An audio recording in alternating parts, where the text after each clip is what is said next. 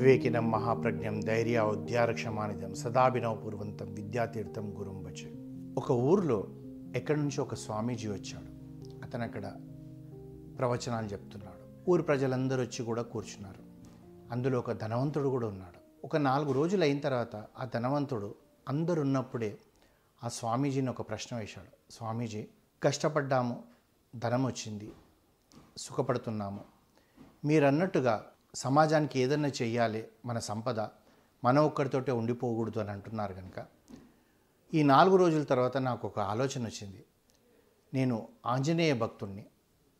ఈ ఊర్లో ఆంజనేయుడు గుడి లేదు కనుక మీరు అనుమతిస్తే, మీరు ఆశీర్వదిస్తే నేను ఆంజనేయ స్వామి గుడి కట్టాలనుకుంటున్నాను అన్నాడు. అనేటప్పటికీ ఆ స్వామీజీ చాలా సంతోషపడి, నాయన నువ్వు ఒక మంచి కార్యం చేయబోతున్నావు, ధనం నిజంగా కూడా మన ఇంట్లోనే ఉండకూడదు, నలుగురికి ఉపయోగపడాలి, అంతేకాకుండా నువ్వు ఇప్పుడు వెచ్చించే ఈ ధనం వలన కొన్ని తరాలు ఆ హనుమ ఇక్కడే ఉంటాడు, ఈ ఊర్లోనే ఉంటాడు, ఈ ఊర్లో ఉన్నన్ని రోజులు కూడా హనుమ ఉన్నన్ని రోజులు ఈ ఊరు వారికి కాకుండా నీకు వచ్చే 4 తరాలకు కూడా ఏ లోటు లేకుండా హనుమ మిమ్మల్ని కాపాడుతాడు నాయన, చాలా సంతోషము అని చెప్పి ఆ ధనవంతుడిని ఆశీర్వదించాడు.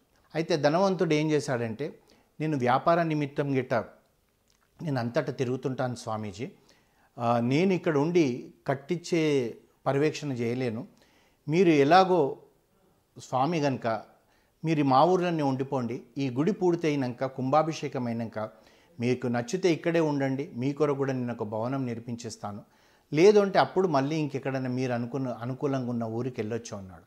అనేటప్పటికీ ఆ స్వామీజీ ఏమనుకుంటా నవ్వుతూ ఉన్నాడంట. అయితే ఇంతలోనే ఏమైందంటే ఇంకొక వ్యక్తి లేశాడు.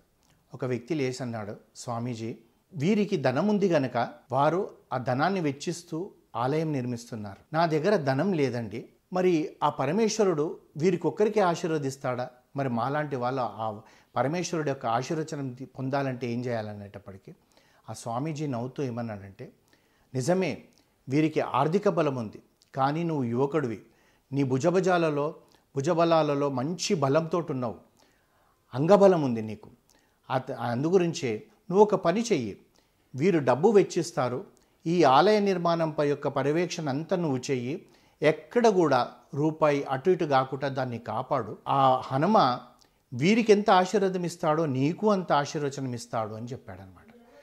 చెప్పేటప్పటికి ఇతను కూడా సంతోషపడిపోయాడు. ఆ ధనవంతుడు కూడా, స్వామీజీ మీరు ఒక మంచి వ్యక్తిని నా కొరకు ఎన్నుకున్నారు, చాలా సంతోషం అండి, మీరు ముహూర్తం పెట్టండి, మనం ఆలయం నిర్మాణం పనులు మొదలు పెడదాము అని చెప్పి అంటాడు. అని వీళ్ళిద్దరు కూర్చునేటప్పటికి ఇంకొక 3వ వ్యక్తి లేస్తాడు. లేచి స్వామీజీతో అంటాడు, స్వామీజీ వారికి దగ్గర ధనబలం ఉంది, ఆర్థిక బలం ఉంది, వీరి దగ్గర అంగబలం ఉంది, వారిద్దరు సేవ చేయగలుగుతున్నారు, మరి నాలాంటి వాడు ఏం చేయగలుగుతాడు, నా లోపల నేను వృద్ధుణ్ణి అయిపోతున్నాను, నా లోపల ధనము లేదు, నా దగ్గర తర్వాత భుజబలము లేదు, మరి నాలాంటి వాడికి హనుమ కృప కావాలంటే ఏంటిది అనేటప్పటికీ ఆ స్వామీజీ నవ్వుతూ ఏమన్నాడంటే, పెద్దయ్య ఒక విషయం చెప్తాను నేను, ఈ ఆలయము వీరొక్కరే కడుతున్నారన్నట్టు కాకుండా, వీరిదే అని కాకుండా ఈ చుట్టుపక్క గ్రామాలలో అందరూ కూడా దీంట్లో పాలు పంచుకోవాలి, పరమేశ్వరుడు అందరివాడు ఒక్కడివాడు కాదు, కనుక నీ దగ్గర మంచి నీ మాట వల్లనే నాకు అర్థమవుతుంది, నీ ఒక మంచి వాక్ ఉంది, నువ్వు ఒక పని చేయి, మీ ఊర్లోనే కాదు చుట్టుపక్కల గ్రామాలలో వెళ్ళి ఇక్కడ ఒక బ్రహ్మాండమైన ఆంజనేయ స్వామి దేవాలయం నిర్మించబడుతుంది, మీకు తోచినంత చందా ఇవ్వండి అని ప్రతి ఇంటికి వెళ్ళి అడుగు, వారు ఎంత ఇస్తే అంత తీసుకో, వారు 10,000 ఇస్తే తీసుకో, 1,00,000 ఇస్తే తీసుకో, రూపాయి ఇచ్చినా తీసుకో, అంతేగాని తక్కువ ఇచ్చిన వాడితో ఒక రకంగా ఎక్కువ ఇచ్చిన వాడు ఒక రకంగా కాకుండా ప్రతి వాళ్ళ పాలు ఈ మందిరంలో ఉండాలి, అప్పుడు ప్రతి వ్యక్తి కూడా ఈ మందిరం నాదన్న భావన ఉంటుంది, ప్రతిరోజు కూడా వాళ్ళు ఈ మందిరానికి వచ్చే అవకాశం ఉంటుంది, కనుక దివ్య దీపంగా వెళ్ళిపోతుంది మందిరము, నువ్వు ఆ పని చేయి నాయన అన్నాడు. అనేటప్పటికీ ఇతను చాలా సంతోషపడిపోయాడు. స్వామీజీ నాకు మంచి అవకాశం ఇచ్చారన్నారు. వీళ్ళిద్దరు కూడా ఆ ఊర్లో ఆ వ్యక్తి గురించి తెలుసు కనుక, చాలా మంచివాడండి స్వామీజీ, మీరు మంచి వ్యక్తిని ఎన్నుకున్నారు, ఇతను 4 ఊర్లలో వెళ్ళి అడిగితే కూడా ఈ యొక్క మందిరానికి కావాల్సినంత సగం ధనం కూడా అతను సంపాదించగలుగుతాడని చెప్పి అంటారు. అన్నాక ఈ 3 కూర్చున్న తర్వాత ఇంకొక వ్యక్తి లేస్తాడు. స్వామీజీ వారి దగ్గరనేమో ధనబలం ఉంది, వారి దగ్గరనేమో భుజబలం ఉంది, వీరి దగ్గరనేమో వాక్కుబలం ఉంది, వారి 3కి కూడా మీరు చెప్పారు హనుమ కృప ఉంటుందని, మరి నేనేం చేయాలి? నాలాంటి వాడు ఏం చేస్తే నేను ఆ హనుమ యొక్క కృప నాకు సంపాదించగలుగుతాను అంటాడు. అంటే అప్పుడు ఆ స్వామీజీ అతన్ని దీర్ఘంగా 2 నిమిషాలు చూసి అంటాడు, నాయన నువ్వు ఒక పని చెయ్యి, అసలు నువ్వు ఎవరితో మాట్లాడక ఈ మందిరం పూర్తయ్యే వరకు, నువ్వు అది చేస్తే అంతే నీకు అనుగ్రహం ఉంటుందంటాడు. అనేటప్పటికీ ఇతను ఎందుకు ఆ మాట అంటున్నాడని చెప్పేసి ఈ యొక్క వ్యక్తి కూడా ఆలోచిస్తాడు. అయితే ఇక్కడ ఏముంటుందంటే అండి, ఇలాంటి వ్యక్తి ఎవరైతే స్వామీజీ అతన్ని నోరు మూసుకున్నారు చూడండి, అలాంటి వ్యక్తి మన జీవితాలలో కూడా మనకు తారసపడుతూ ఉంటారు. ఒకరు మంచి పని చేస్తుంటే వీడు అంటుంటాడు, వాడి ముఖమండి, వాడికి ఏం చేయొచ్చు, ఆ గుళ్ళో కడుతున్నాడు కానీ 4 డబ్బులు ఇంటికి వేసుకోపోతున్నాడు, వాడు పెద్ద అవినీతిపరుడు, ఈ నాలుకతోటి రకరకాలుగా నిందలేస్తూ ఉంటాడు. అసలు అది గుడి పూర్తే కాదు, అనవసరంగా మీరు డబ్బులు ఇచ్చారు, ఇవ్వకుండా బాగుండేది, ఇచ్చిన వాళ్ళతో కూడా ఇలాంటి వాళ్ళు చెప్తారు. అందు గురించి ఏమంటున్నారు ఈ స్వామీజీ, అలాంటి వ్యక్తులు నోరు మూసుకొని ఉంటే కూడా చాలు.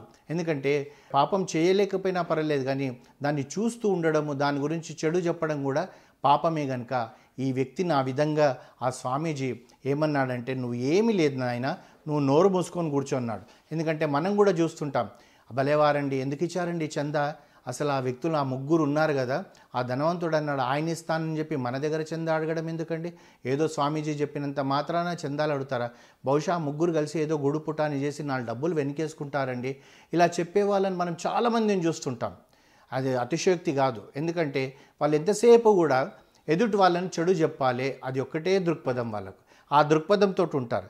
అయితే మనం ఈ కథ ద్వారా తెలుసుకోవాల్సిందంతా కూడా ఏంటిదంటే, మనలో ఉన్న శక్తి సామర్థ్యాలు ఏమున్నాయి, దాన్ని ఏ విధంగా మనం ఈ సమాజానికి మనం బాగుపు చేయడానికి అవకాశం ఉంటుంది, సమాజానికి తోడ్పడడానికి అవకాశం ఉంటుంది, సమాజాన్ని ఉన్నత స్థితికి తీసుకురావడానికి అవకాశం ఉంటుంది అని చెప్పి, అది కూడా ఏంది, హితం కలిగే పనులే చేయాలి.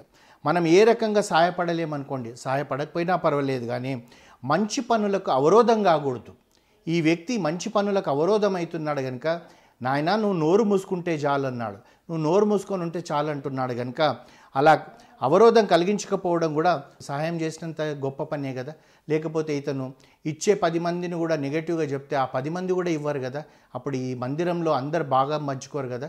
సో అదేవిధంగా మన లోపల కూడా ఇలాంటి గుణాలు ఉంటే ఇవన్నిటినీ పక్కన పెట్టుకొని ఎవరికి గురించి కూడా చెడు చెప్పకుండా మనం ఉండగలిగితే అదే మనకు ఈశ్వరుడు మనకిచ్చే గొప్ప వరప్రసాదం అనుకోవాలి.